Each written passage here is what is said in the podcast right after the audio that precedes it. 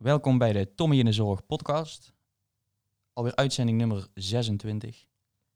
Het gaat steeds sneller met die uitzendingen, lijkt wel. En ehm, vandaag is er iemand bij mij te gast. Zijn naam is Pieter Grimbergen. En Pieter is super lang concertpianist geweest. Ja. Daarna is hij coach geworden. En hij begeleidt mensen die te horen hebben gekregen dat ze een ernstige ziekte hebben. Ja, klopt. Daarnaast ben jij op dit moment klaar met je boek. Het gaat binnenkort komen. Ja, En jouw boek heet Zorg, Zingeving en Waardigheid. Drie prachtige woorden vind ik zelf, die in mijn werk telkens terugkomen. precies. Hallo, Hey, Pieter of Piet? Weet je, maak er gewoon Piet van. Piet.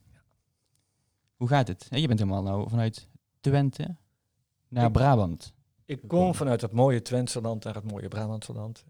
Voor mij niet onbekend, want als kind logeerde ik vaak in Mierlo. Op een Mierlo. camping hier vlakbij. Ja, het Wolfsven heette dat toen nog. Bestaat het nog? Jazeker. Oké, nou daar was ik op vakantie vaak. Dus geen onbekend terrein. En ik vind het hartstikke leuk om bij jou te zijn. Ja, mooi. Want we hebben elkaar een paar keer telefonisch gesproken. Ja, en, Gemaild en geappt en ja, hele circus. mooi. Ik, ik begin gewoon met de eerste vraag. Ehm, jouw boek heet Zorg, Zingeving en Waardigheid. En die vraag die ik altijd stel aan de mensen is, wat betekent zorg voor jou? En dus ik wil het ook aan jou vragen. Wat betekent zorg voor jou? Ja, ik vind bij zorg komt er een woord bij mij op uit het, uit het Engels.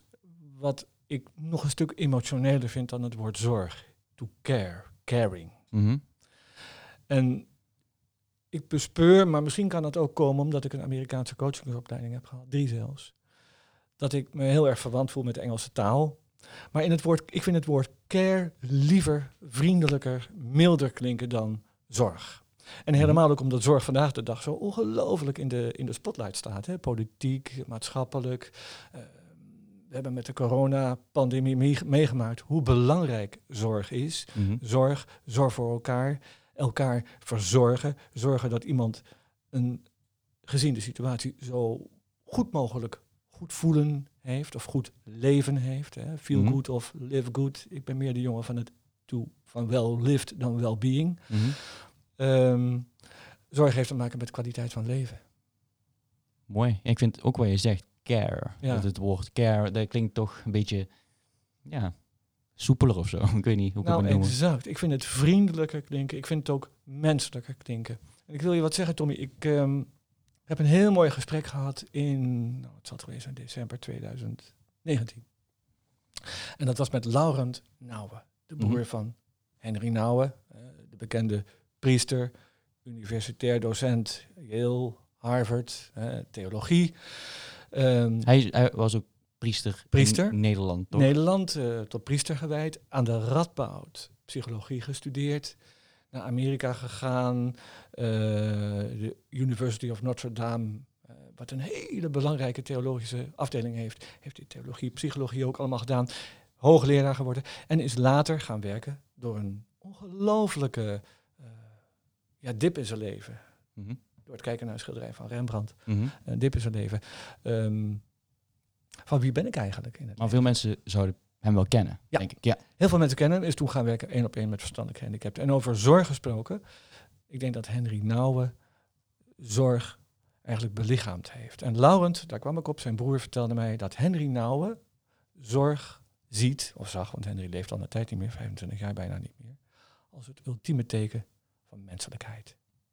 Ja, ja dat, daar sluit ik me wel bij aan, Ja. denk ik. Dat. En ik zeg ook altijd dat zorg niet per se iets is voor mensen in witte jassen. Nee, Dat zorg is iets wat je voor elkaar doet, zonder je- dat je daarbij stilstaat zelfs. precies, of je gezond of ziek bent. Hè? Ja, Dus als je gezond bent, heb je altijd in je omgeving mensen die dat niet zijn. Ja, En dat je je verduveld goed realiseert dat ook al ben jij gezond, je ooit in je leven met die vorm van zorg zelf ook te maken krijgt. ja, maar mensen die zelf zorg nodig hebben, zorgen ook weer voor de mensen die, zeg maar, zorgen voor hun. Op een andere manier dan natuurlijk. Ja, weet je wat ik vind, Tommy? Ik vind dat mensen die zorg nodig hebben, en dan praat je over kwetsbare mensen, nou jij werkt er volop in. Eh, en mee, en in jouw boekje Tommy in de Zorg, waar we hopelijk straks nog wat op, eh, op terug zullen gaan komen. Ja, ik vind dat mensen die kwetsbaar zijn in die situatie ons ook de ruwe kant van het leven laten zien. Ja, perfectie bestaat niet. Ik zei net tegen jou, eh, jouw collega dat ehm, Perfectie bestaat niet.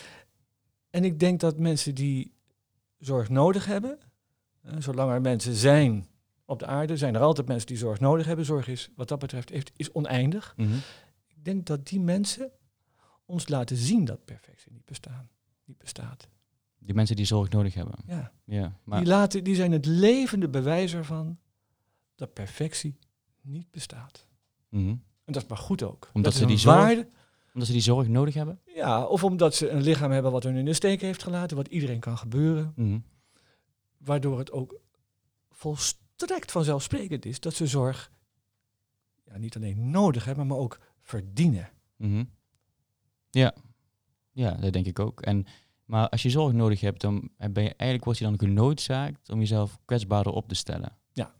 Absoluut. Ehm, ik vind kwetsbaarheid, ik denk, superkrachtig. Ja. Ehm, dat kwetsbaar opstellen is ook gewoon goed, ja. denk ik. Ja. En daar schrijf je ook veel over. ja, dat is natuurlijk ook niet per toeval. Ehm, ik heb zelf een tegenslag in mijn gezondheid eh, ervaren, een paar keer. En toen mijn geliefde, heel lang geleden, want ik ben al 61, Tommy tussen jou en mij zit 32 jaar. Er zit een generatie tussen ons in. En we zitten te praten alsof we elkaar al heel lang kennen. Dat vind ik ontzettend leuk. Maar je wordt geconfronteerd met kwetsbaarheid. En Dan kun je er iets over vertellen? Ja, bent- ja, toen- ja. dus Ja. 32 jaar geleden is jouw partner overleden. Ja, ja. Dus was je super jong, hè? ik was toen 3, 24 jaar. Ja, dat is heel jong. We scheelden 10 jaar, mijn partner. Dan kan ik me niet... vind- dan- ja. zou Moeilijk. 34 worden. Ja, het was, een, het was een ramp. Ik was vrij, eh, vrij jong erbij, zoals dat dan ook heet. En ehm, die kreeg leukemie. En het was natuurlijk ook de tijd dat een ziekte als kanker, eh, onder valt, ehm, niet zo ongelooflijk eh, geavanceerde zorg had, technisch gezien, als nu. Hè? Er gingen toen procentueel veel mensen aan kanker dood dan nu. Ja. Hè, nu zijn hele soorten van kanker beheersbaar, Ja. medisch gezien. Mm. Dat was toen niet. Ik weet nog heel goed, het Antonie van Leeuwen ziekenhuis was toen een ziekenhuis waar je gewoon stil in was. En nu kom je binnen en er is een restaurant waar je lekker een koffie kan hebben en mensen praten met elkaar. Nou, dat gebeurde toen in die tijd niet. En daar was hij toen. Mhm. En ik beschrijf ook in mijn boek de laatste drie dagen van ons samen zijn. Dat heb je gelezen. Dat ik eh, aan, eh, aan ik vroeg van. ehm, ik heb een mannelijke partner en, eh, gehad toen en nog steeds.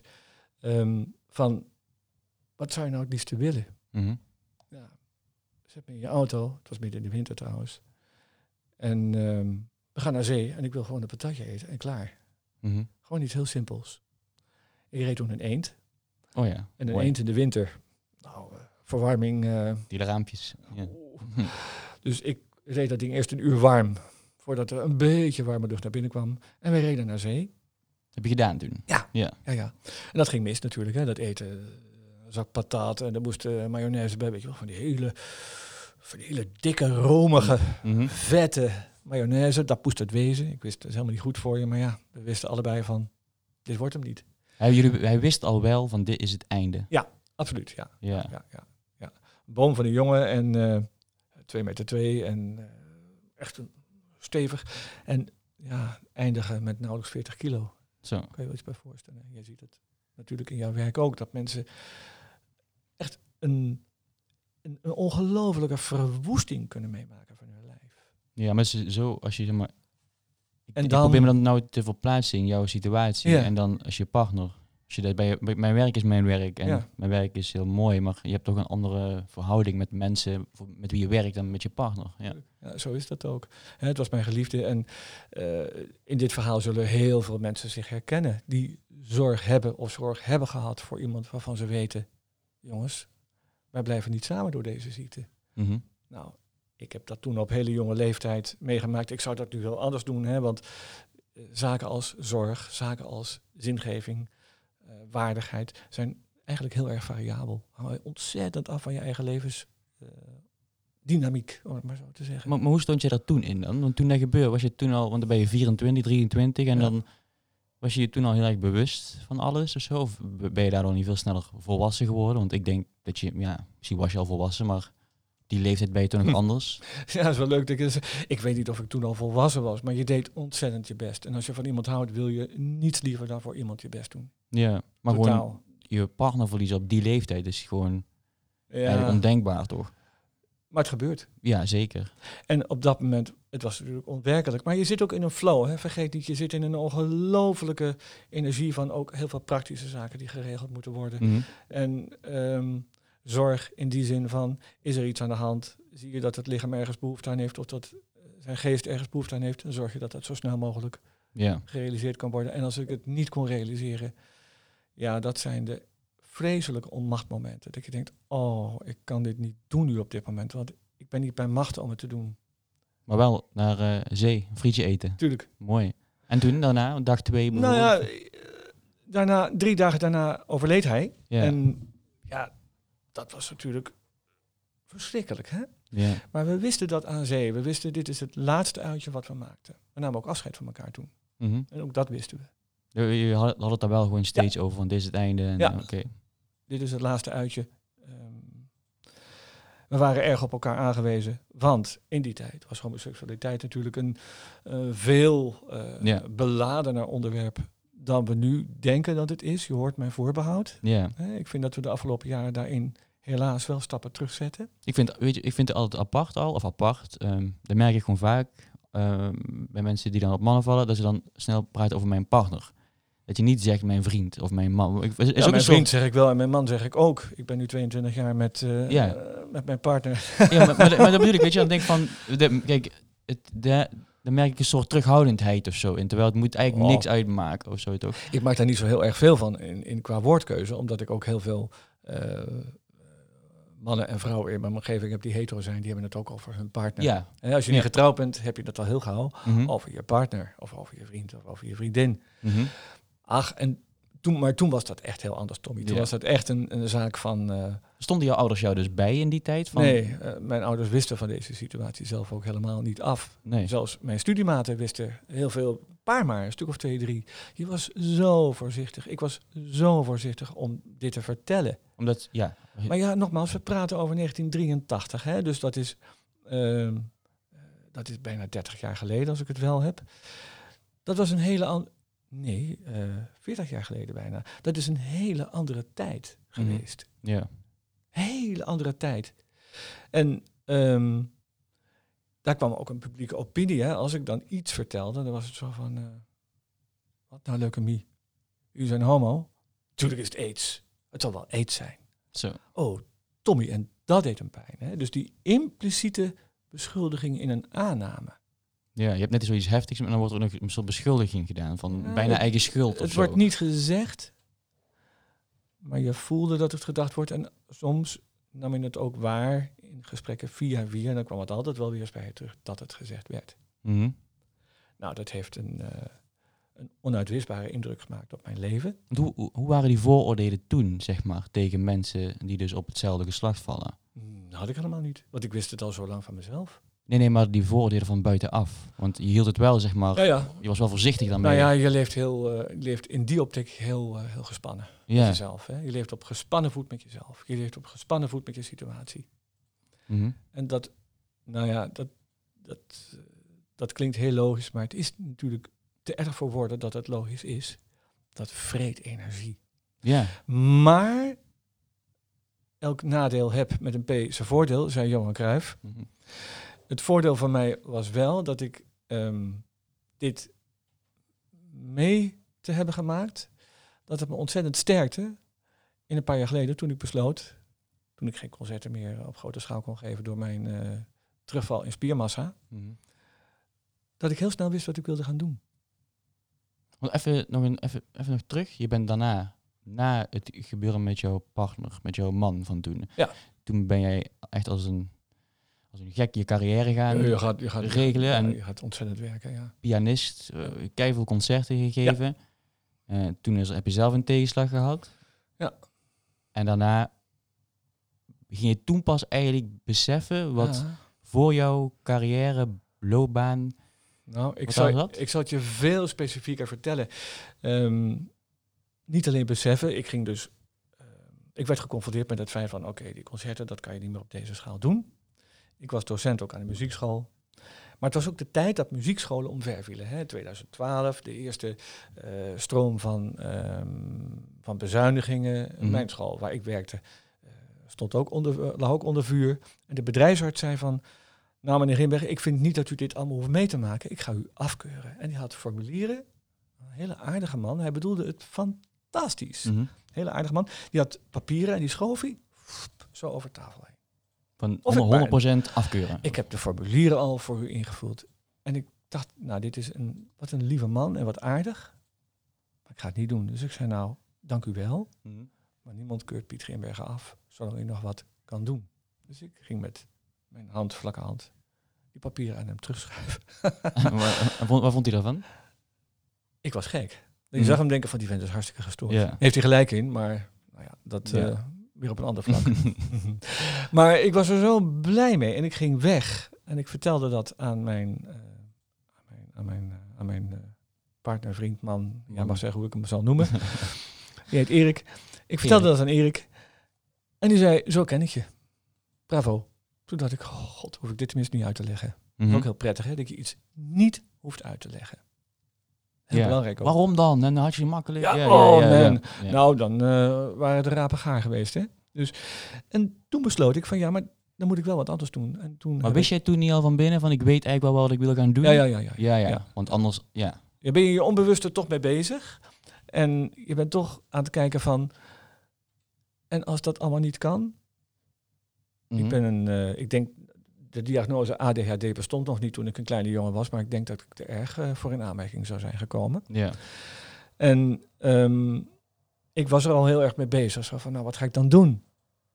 Hè? En Was je daar niet en al die tijd al mee bezig? Ja. Zeg maar een beetje onbewust? ik hoor van mijn leerlingen ook terug, vooral de, de leerlingen in de leeftijd die ik ontzettend leuk vind, dat zijn pubers Mhm. en eh, jonge studenten. Ja. Hè, lekker met de kont tegen de krip, deed ik ook. Mhm. En kritisch kijken naar van alles en soms zichzelf daar lekker aan voorbij lopen. Hebben we dat niet allemaal gedaan? En een beetje puber hoop ik toch dat je blijft. Ja.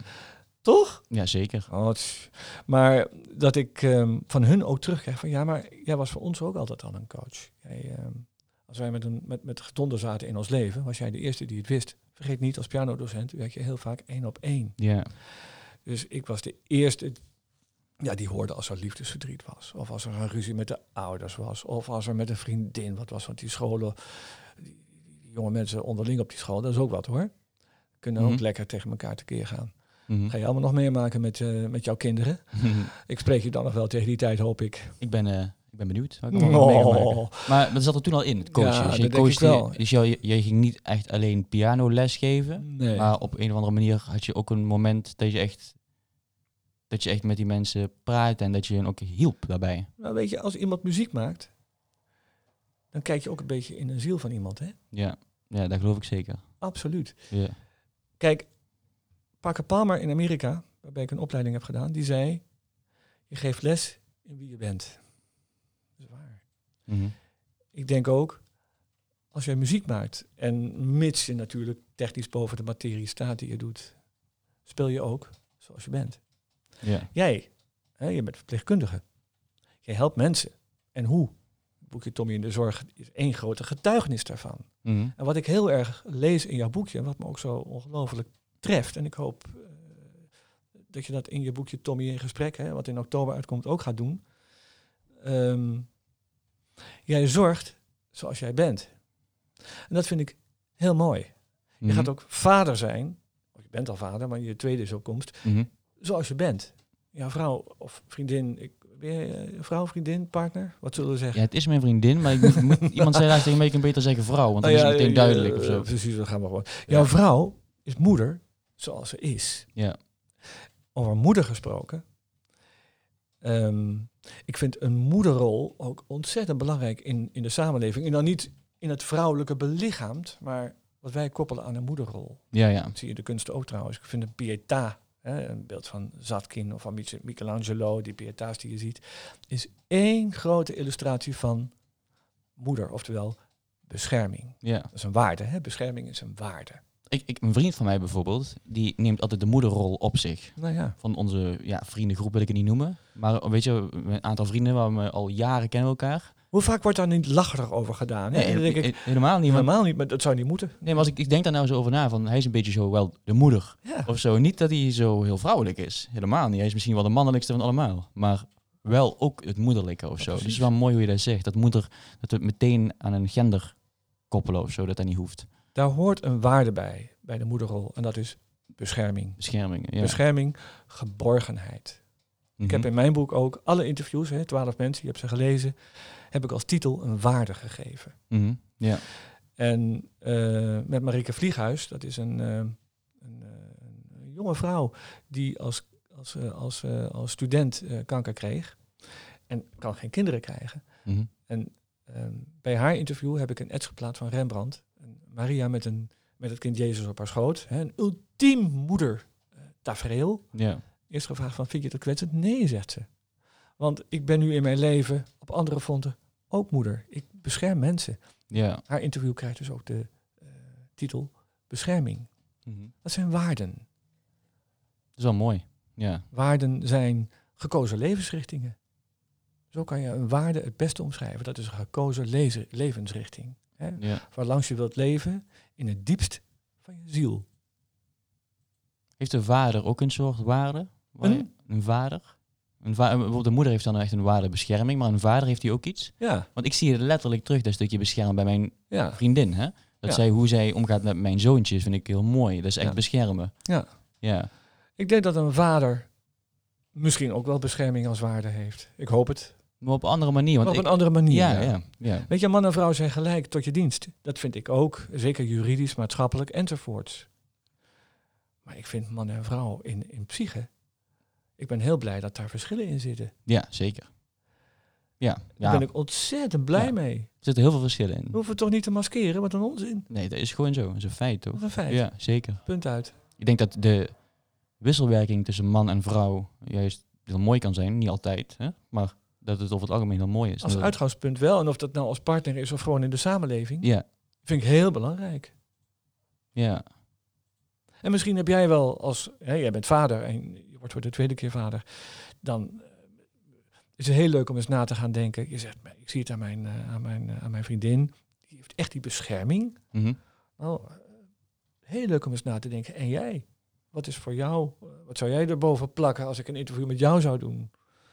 Wat zou jij er dan boven hangen? Dat is Boven hartstikke- mijzelf als ja, vader? Ja, als waarde, als vader, als waarde van een vader. Ja, ik, Nou, ben, ik ben meer begeleiden of zo, denk ik meteen aan. Van, ik, Begeleiding is ook een waarde, hè? ja, ik, ik kijk er Gids, naar uit om... Gidsing. Ja, maar ik kijk er nou al naar uit om hem dingetjes zeg maar, te leren of hem te laten zien, dingen te laten zien. Terwijl nu is hij nog zo klein en Ja, begint er al. Ja. Maar dat vind ik heel mooi. Beschermen heb ik minder dan mijn vriendin. Ja. Ik gun elke kind een vader die zichzelf een gids noemt. Een gids, is dat een naam? Een gids, oké. Gidsing. Ik hoop dat, hè. ik weet niet hoe ik het ga doen in de praktijk, maar dat is wel wat ik hoop dat ik ga zijn. Ik weet zeker dat je dat zal doen. Ja, we zullen zien. Ik weet het zeker. Mooi. Jouw, jouw boek. Ja. Zorg, zingeving en waardigheid. Wat betekent zingeving voor jou? Ja, zingeving. Ga ik ook weer terug naar een Engelse vertaling. Meaning. Betekenis. Mhm. Wat is van betekenis in je leven? We hadden net met z'n drie hier op, eh, op, op jouw kantoor een gesprek over het waarom. De why. Ja. De why. Een fantastische eh, leraar aan de Medical School Harvard is Susan David. En ik wil iedereen eigenlijk aan, uitnodigen om eens naar Susan David te gaan op YouTube. Die heeft een TED-speech gehouden, in het Nederlands ondertiteld te, te zien. Die gaat over het volgende onderwerp, Walk Your Why. Mhm. Wandel je waarom. En je waarom heeft alles te maken met waarden. Met Mhm. waarden in je leven. En waarden zijn onlosmakelijk verbonden met zingeving. Daar gaan we weer. Waar het je in het diepst van je leven, in het diepst van je ziel om gaat. Ja. En zingeving is niet los te koppelen van waarden. Maar ik vind zingeving ook niet los te koppelen van kwetsbaarheid, waar jij het net over had. Hè? Over Mhm. de kracht van kwetsbaarheid heb je het gehad. Ja. In mijn boek heb ik het ook over de waarde van kwetsbaarheid. Aaltje van Zweden heeft een aanbeveling, net als jij trouwens, geschreven voor mijn boek. Mhm. En Aaltje van Zweden heeft dat expliciet eruit gehaald. Die schreef het ook, staat op de achterkant van mijn boek ook te lezen. Piet heeft het niet over, alleen over de kracht van kwetsbaarheid, maar ook over de waarde van kwetsbaarheid. Ja. Ja, Daar hebben we het net al een beetje over gehad. ja, Dus zingeving heeft te maken met waarde en met de waarde van kwetsbaarheid. Die toekennen. mooi. Ja, Oké, en dan komen we bij het andere woord. De waardigheid. Waardigheid, ja. Waardigheid is dan, is dan een soort... De, iets- het doet iets met de, de waarde, maar dan iets extra voor mijn gevoel. Hoe, hoe hoe zou jij waardigheid omschrijven? Waardigheid heeft ook te maken met respect. Mhm. En waardigheid heeft niet alleen te maken met respect van de ander voor jou, maar ook van, heeft ook te maken met het respect voor jezelf. Naar jezelf toe. Naar jezelf toe. Ja. Ja. naar binnen toe. Ik ben wel van mening dat respect naar jezelf toe eh, niet iets is wat je moet zien als een vanzelfsprekendheid. Zelfafwijzing is iets waar heel veel voorkomt natuurlijk. Oh man, ongelooflijk. Ja. Het lijkt wel of je het moet verdienen, maar dat vind ik altijd zo naar gezegd, maar er zit wel wat in. Als jij vindt naar eer en geweten dat je het respect naar jezelf verdient, Mhm. dan is dat de ultieme vorm van waardigheid. Waardigheid heeft ook te maken met ruimte. Mhm. Ruimte heeft te maken met gastvrijheid. Wat ik de allerbelangrijkste vorm vind van persoonlijk leiderschap. Gastvrijheid. Mhm. Hè, Gastvrijheid, leiderschap- persoonlijk leiderschap, ja? Ja, absoluut. Zonder meer. Omdat persoonlijk leiderschap toch wel meer naar jezelf toe gaat, maar gastvrijheid meer naar buiten? Of is je kunt Allebei, Je kunt gastvrij ook naar jezelf zijn. natuurlijk. Kun je, je kun je gastvrij naar jezelf zijn? Absoluut. Ja, hoe, hoe dan? Dus van lekker een kopje koffie zetten en dan fijn aan tafel gaan zitten? Of hoe, hoe moet ik het zien? Nou, dat is al een heel mooi, praktisch, simpel voorbeeld. Ja, ja. Maar nog iets heel anders. Wat je heel vaak meemaakt met mensen die ziek zijn, is dat ze worden geconfronteerd met een ziekte. Hè? Ja. Een ziekte is een ongenode gast in je lichaam. ja. Je wacht niet op, eh, op, op, op zo'n ziek iemand, eh, op, op, op een ziekte die in je eigen lichaam komt. Dat is een ongenode gast. Ja. Als jij die ongenode gast niet aankijkt, ik zou haast zeggen, gastvrijheid heeft ook te maken met het kijken en met het accepteren van. Accepteren is ook zo'n uh, een lastig woord, is geen magic woord. Hè, Weet je wat iemand ooit zei? Dat vond ik zo mooi. is me altijd bijgebleven. was een mevrouw. Mevrouw ging sterven. En ik vroeg aan haar van, heeft u het wel kunnen accepteren? Hm. Dat u nou... Zei ze nee. Nee, nee. Accepteren niet, Nee. maar wel aanvaarden. Ik wou daar naartoe. Ja? Aanvaarden en bereidheid. Mooi. mooi. Dat vond ik zo mooi. Veel nuance. beter dan Ja. accepteren. Kijk, weet je, je weet, ik ben coach. En toen ik eh, mijn coachesopleiding deed, nou, het leek alsof accepteren de magic word is. En ik geloof het niet. Hoe ga je nou over accepteren praten met iemand die op dat moment ligt te creperen van de pijn? Ja, dat kan niet. Weet je wat die dan tegen je zegt? Ga jij eens even lekker weg en terecht. Ja. Accepteren, maar accepteren is een beetje komt meer voor mijn gevoel bij omarmen in de buurt. Van dat je er blij, dat je van dat je ermee leert leven, maar je kunt niet met iets leren leven waar je leven beëindigt of zo. En aanvaarden is dan toch anders. Aanvaarden heeft ongelooflijk te maken met, eh, met insluiten in jezelf. Mhm. Accepteren niet, ja, het zou het moeten betekenen, maar ik vind aanvaarden krachtiger en dieper gaan. Ik vind het een etage verder. Ja. Absoluut een etage verder. Er zit minder oordeel in ook voor mijn gevoel. Nou ja, precies dat. Bravo. Zo is het. Ja. En dat heeft wel te maken met gastvrijheid. Dus aanvaarden heeft ook een plek in gastvrijheid. Dus ook een mooie manier om met, met tegenslagen om te gaan. Dus bijvoorbeeld de hele coronacrisis. Mensen zijn op allerlei manieren geraakt. Financieel, met gezondheid, allerlei ellende. Ja. Als je dus dan gastvrij bent, dan kun je ook gastvrij zijn voor die ellende, zeg maar. Moet ik het zo zien? Maar dat je gastvrij bent naar de nare dingen, ook, ook naar de mooie dingen. Hè? Nou ja, er, is een, er is een heel mooi verhaal uit de Bijbel. Hè? Het verhaal van Hieronymus. Die ehm, een leeuw in zijn kasteel binnenkrijgt met een gewonde poot. En een leeuw is natuurlijk een bedreiging. Hè? Ja, als je een leeuw binnenkomt lopen, dan denk je... Let's get the hell out of here. Ik ga op de kast zitten dat de beest er niet bij kan. En wat deed Hieronymus? Die eh, blijft heel kalm. En die gaat die gewonde poot van die leeuw verzorgen. Mhm. Nou, waar of niet waar. Toch zijn dergelijke verhalen belangrijk. Hè? Dergelijke verhalen zijn een prachtige metafoor. ja waar wij het nu over hebben, Tommy. En dan denk ik bij mezelf, ja, dat hele oude boek. We kunnen erop katten wat we willen. Als we het goed hanteren, dus niet absoluut, hè, dus niet de verhalen ehm, eh, als waarheid. Nee, haal eruit wat erin zit, maar dit kan je eruit halen. Ja. Dus echt zo'n ongenode gast, nou, die ga ik verzorgen. En dan maar zien wat er gebeurt. Ja, ik vind, bij- als we het over de Bijbel hebben hoor, ik ben, ik ben niet gelovig in die richting, maar ik ben zeker wel gelovig op een andere manier, maar daarbij heb ik wel een stuk uit gelezen. Corinthiërs, Ja. zo- zonder liefde is alles zinloos. Geloof ik ook heel erg in. Prachtig dat het toen al beschreven is. Liefde is een waarde, hè? Ja? Zo, ja, oh, ja. Liefde is een waarde. Meer, meer van meer dan een waarde of zo, toch? Nou, een waarde is van hele grote waarde. Ja, waarde is al heel veel waard.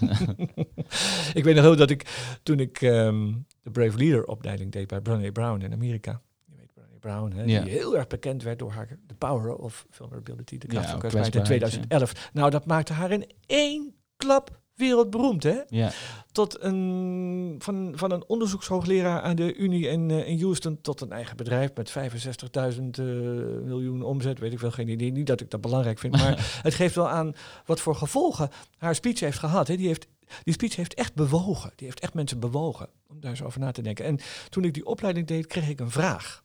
En die vraag was, benoem voor de volgende keer drie waarden van jezelf. mhm. En ik wist ze niet. Nee? Het was 2018, ik denk bij mezelf. Ik kreeg die vraag. Dat was een videocollege. Ik sloot af. Ik ben mijn hond gaan pakken. Ik ben naar het bos in gegaan. Ik heb bladeren weggeschopt. Ik was woedend uit onmacht. Zo Omdat je gefrustreerd was dat je niet wist? Totaal gefrustreerd inderdaad. Ik kon er niet bij. En toen heb ik ehm, eh, heel goed gesproken met, eh, met een hele dierbare vriend van mij, een gepensioneerd dominee, Aart Mak, staat in mijn boek ook. En Aart die heeft toen mij, eh, hij alleen hij dat kan, eh, lekker doorgevraagd. En, en op een gegeven moment in dat gesprek kwam ik op drie voor mij belangrijke waarden uit. Daar was ik zo blij mee. Dus die schreef ik op. Met een hele toelichting, een heel verhaal erbij. Druk op de knop. Naar de opleiding. En klaar voor de volgende colleges die kwamen. Mhm. Maar hoe belangrijk is het? Wat zijn jouw waarden? Mijn waarden zijn blijdschap, Mhm.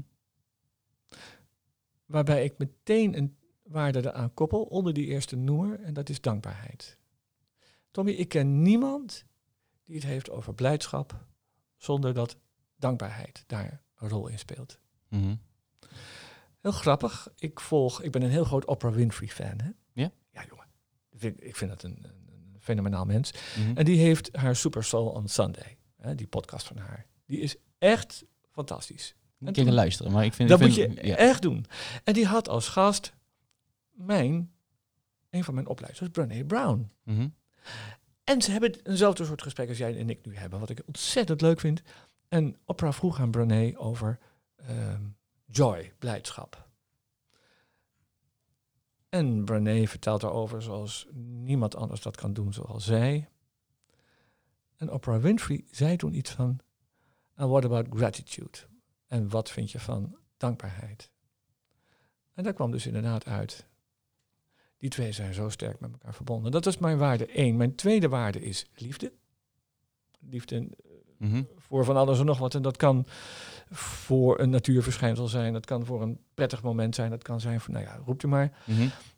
En de derde waarde voor mij is authenticiteit. Mhm. Eigenheid. Trouw zijn naar jezelf. Daar gaan we. Gastvrij zijn naar jezelf. Ook daar de tijd voor nemen. Contemplatie. Mijn Mhm. derde vorm van persoonlijk leiderschap. Dus ik ga daar nu in terug. Contemplatie. En ehm, ik denk alleen dat waarden en vormen van persoonlijk leiderschap flexibel zijn. Ik ben Ja. nu 61. Ik hoop over negen jaar 70 te worden. En misschien kom ik dan wel weer op andere waarden uit. Ja, je Is dat erg? nee. Je hoeft Jij niet, bent zeg maar- 29 Mm. en jij hebt hele andere waarden in je leven. Nu, ik geef het je op een briefje, dan wanneer je over 11 jaar 40 wordt. Of over Ja. 21 jaar 50 wordt. Ja, Nou, dan leef ik waarschijnlijk niet meer. Maar 10 jaar kan ik nog meemaken. En dan stel ik voor dat we weer een podcast doen Ja, over dit onderwerp. ja, dat is goed. Leggen we dit ernaast.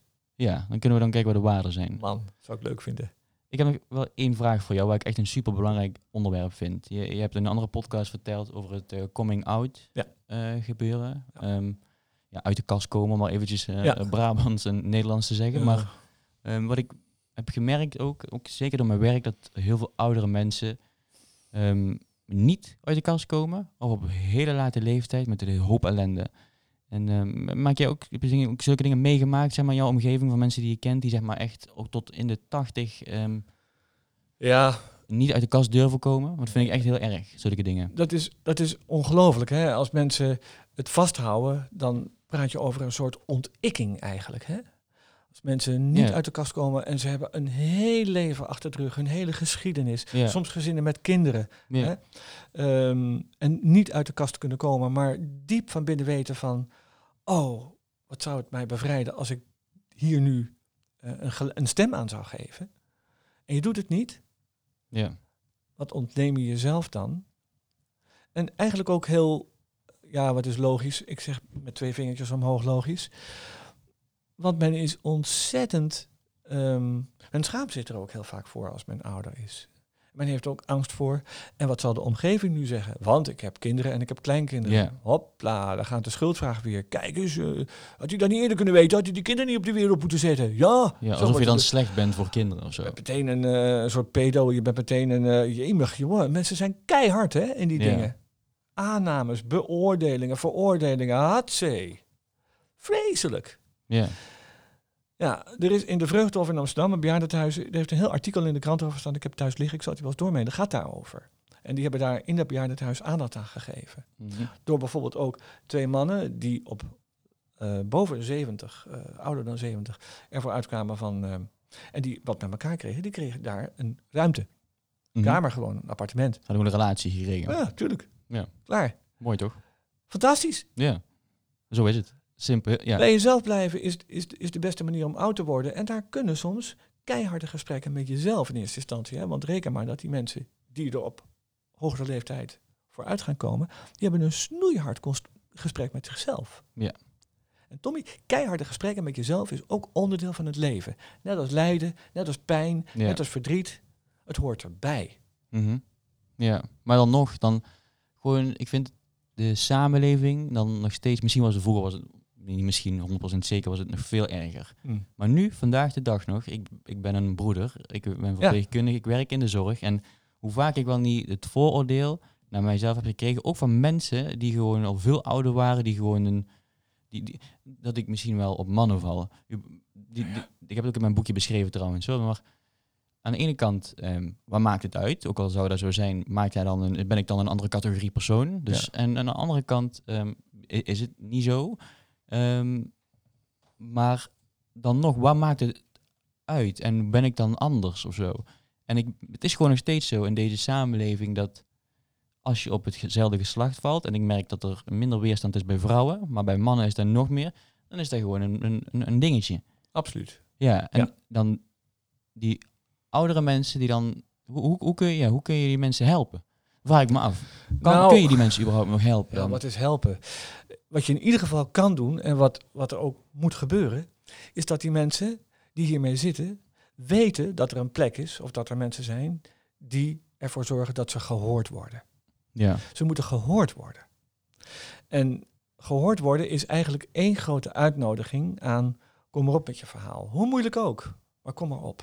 ja, Het is hetzelfde als je bij sommige politieke partijen ziet dat in hun statuten het huwelijk tussen man en man of tussen vrouw en vrouw nog steeds niet wordt geaccepteerd. Mhm. En dan denk ik, vaak christelijke partijen, en zoals je weet ben ik religieus geïnteresseerd, maar dat stuit me tegen de borst. Dan denk ik, nou, als er één ding wat je eigen geloof je leert, is dat liefde onvoorwaardelijk is. Mhm. En nu ga jij daar met je partij een voorwaarde aan scheppen. ja, Hier klopt iets fundamenteel niet. Nee. En dat zie je in de samenleving ook. Ik vind dat een hele moeilijke zaak. Ik wou zeggen kwalijk, maar dan zit ik ook weer in de beoordeling. Ja, dat mag eigenlijk best. Ik vind het, ik vind het eh, als je weet dat je mensen eh, kwetst die naar eer en geweten en die ook de moed hebben, zeker op hogere leeftijd, hè, denk je eens in hoe moedig je moet zijn om dan hierover te praten. Ja. Dat is levenmoed wat je nodig hebt. ja, zeker. En het, is, het wordt alleen maar moeilijker, denk ik, als je zeg maar niet, eh, Oh. zeg maar, als je zeg maar in de kast blijft, dan wordt het steeds moeilijker, denk ik, om die deur ooit te openen of zo. Ja, absoluut. Omdat, ehm, Ja. ja, dat, dat is gewoon heel moeilijk, denk ik. Nou weet je, je ziet hier iets heel geks gebeuren. Je ziet gebeuren dat mensen die daar ehm, over eh, gaan spreken, hè, uit de kast gaan komen op daar is angst en schaamte aan vooraf gegaan. Ja. En dan denk ik aan een begrip als compassie, wat ik de tweede vorm van persoonlijk leiderschap vind. Mhm. Compassie is medeleven en niet medelijden. Pas op. Het verschil tussen sympathie en compassie is evident. Hè? Sympathie ga je mee met iemand of je identificeert je. Jij hebt een gele broek aan, ik heb een gele broek aan. Ah, wat sympathiek, die jongen heeft ook een gele broek aan. Weet ik Mhm. veel wat Aard Max zo mooi zei. Maar daar gaat het niet om. Medeleven. Hè? Dus dat je in het huis van iemand anders durft te stappen, in zijn spirituele huis, en je kijkt naar het interieur. Je Mhm. kijkt naar wie die is. Ja. Nou, maar angst en schaamte wordt in dat veld van compassie ook thuis. Hè? Het is het enige gebied in je leven, denk ik, hè? compassie, waarin angst en schaamte en zelfcompassie, zoals we bij gastvrijheid naar jezelf toe uitkwamen, er is Mhm. ook iets als zelfcompassie. En iemand op hoge leeftijd die ervoor uitkomt, heeft heel erg veel onderzoek gedaan, bewust of on- onbewust, naar zelfcompassie. Mooi. Ik, eh, ja, ik, vind- ik vind het mooi hoe je het beschrijft. Ja. Wanneer komt jouw boek uit?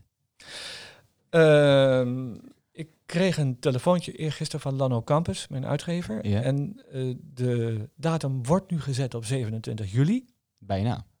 Ja man, dat is over drie weken vanaf nu, vandaag. Het is nu 3 juli. En ehm, iets meer dan drie weken. En ik ben natuurlijk heel erg benieuwd hoe dit gaat lopen. Ik heb wel begrepen dat er ontzettend veel gereserveerd al is Mhm. op de, bij boekhandels en bij, ehm, bij de webshop van Lano Campus en bij bol.com. En ik geloof dat boeken zoals jij en ik, hè, want ik, ik, ik, ik, ik wil het met jou samen eh, beëindigen dit, dat boeken zoals jij en ik ongelooflijk actueel zijn en nog veel, veel, veel actueler gaan worden, Tommy. En jij had het over de coronapandemie, hè? Ja. En weet je wat ik nou zo hoop? Dat die hele coronapandemie ons er ook op wijst dat we het echt met elkaar moeten doen, Ja. die samenleving. Ja. Dus dat zorg ook niet iets is van iemand die op apengapen ligt. Wel nee, zorg is van ons allemaal. Ja. En ik vind dat jouw boek, om nou even de bal terug te spelen naar jou, naar jouw boek, want ik draag jouw boek een verschrikkelijk warm hart toe. En ik, als mensen dit beluisteren en die hebben jouw boek nog niet gelezen, nou, nu kopen. En eh maakt er eh 26.000 eh, boeken van over de toonbank, kan mij het schelen. Mhm. Maar ik vind jouw boek daar een enorme bijdrage aan leveren. Ik herken iets wat ik heel belangrijk vind. Jij en ik zijn allebei op zoek naar niet-technische taal. ja. Gewoon simpel. Simpel. En ehm, voor mensen zodanig dat ze zich uitgenodigd voelen door herkenbaarheid of wat dan ook, om er zelf eens over na te denken. Ja. Dat zou ik kerkwoordvoerders, politici ook van ganser harte willen toewensen. Mooi. Ik, eh, Amen. Ik had dominee moeten worden. ja, en dus je kunt jouw boek al reserveren op bol.com. Ja, ze kunnen mijn boek al reserveren bij de boekhandel. Die hebben al een briefing gehad. Boekhandel is goed om die te stimuleren, toch? Vind ik wel, die noem ik ook als eerste. Dus doe dat. Zorg, zingeving en waardigheid. Eh Bol.com heeft hem al opgenomen. Eh, de webshop van de uitgever, lanocampus.nl. Eh, je kan hem al reserveren. Ehm, en ja, ik, ik vind het heel spannend wat er allemaal meer gaat gebeuren. Het boek is niet een boek met adviezen en lichtpaden en meer van die dingen. Ik zie mijn boek als één grote uitnodiging aan de lezer om eens te gaan nadenken over en wat is volgens jou nou jouw persoonlijk leiderschap? En wat is voor jou nu, wat zijn voor jou nu de waarden waarlangs jij wilt leven? Gezond of ziek? Ja, mooi. Zorg, zingeving en waardigheid. En eh, ik denk dat het helemaal goed komt. Dankjewel. Ja, dankjewel. Piet Jij of bedankt. Piet, hartstikke bedankt. Top.